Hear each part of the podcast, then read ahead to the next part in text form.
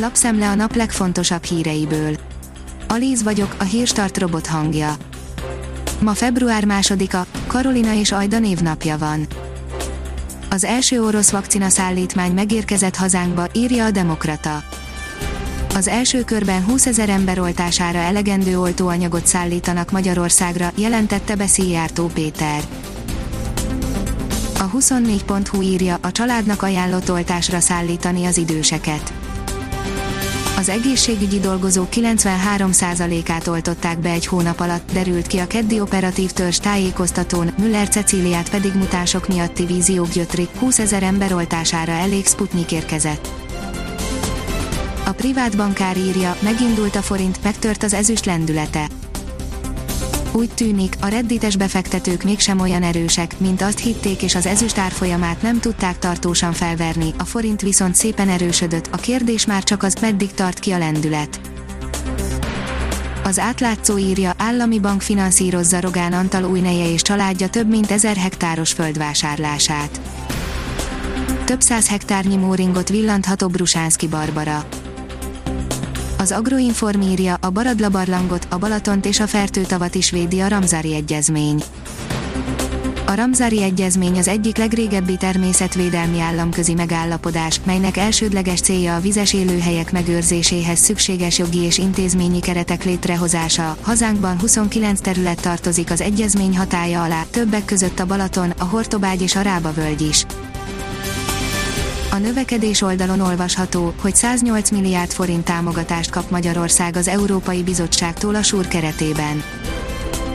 Az Európai Bizottság további 304 millió eurót, kb. 108 milliárd forintot folyósított Magyarországnak a Súr eszközforrásaiból, ezzel a 2020. decemberében folyósított 200 millió euró összegű első részlettel együtt a Súr keretében Magyarországnak biztosított teljes 504 millió euró összegű támogatás kifizetésre került. Az Mfor írja, aláírták a Lánchíd felújítási szerződését. Aláírta a Lánchíd felújítására vonatkozó vállalkozási szerződést kedden a Budapesti Közlekedési Központ és a közbeszerzési eljárás nyertese, az A Híd ZRT, a BKK részéről Walter Katalin vezérigazgató, az A Híd ZRT képviseletében Sal László vezérigazgató írta alá a megállapodást, amelynek köszönhetően elkezdődhet a Lánchíd rekonstrukciója. A Hír TV oldalon olvasható, hogy hamisítják a negatív koronavírus teszt eredményeket. Spanyolországban 40 euróért, vagyis körülbelül 14 000 forintért árulták a hamis teszteket, az Egyesült Királyságban pedig 100 fontot, azaz több mint 40 000 forintot is fizettettek érte azok, akiket tetten ért a rendőrség. Az F1 világ írja, Stroll már is eladná az Aston Martint. Baromságnak nevezte az Aston Martin eladásáról szóló sajtóértesüléseket a vállalat tulajdonosa, Lorenz Stroll. Az Autopro szerint villanyhibrid mozdonyt tesztel a Rail Cargo.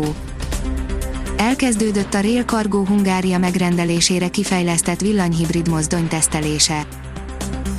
A 444.hu írja, a Felcsúti Foci Alapítvány újabb számláit szerezte meg a DK. Most megvásárolt élelmiszerekről kaptak számlákat a közpénzek utáni, évek óta tartó, de soha véget nem érő kutakodásban. A Kiderül oldalon olvasható, hogy érkezik az enyhülés, de az igazi tavasz még messze van.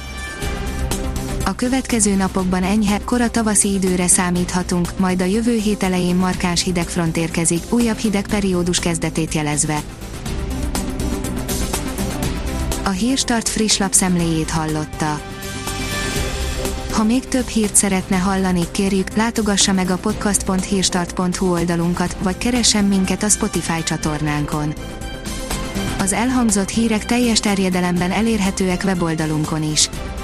Ha weboldalunkon hallgat minket, az egyel korábbi adás lejátszása automatikusan elindul, beállíthatja, hogy az összes korábbi adás, vagy csak az aktuális tematika hírei következzenek. Köszönjük, hogy minket hallgatott!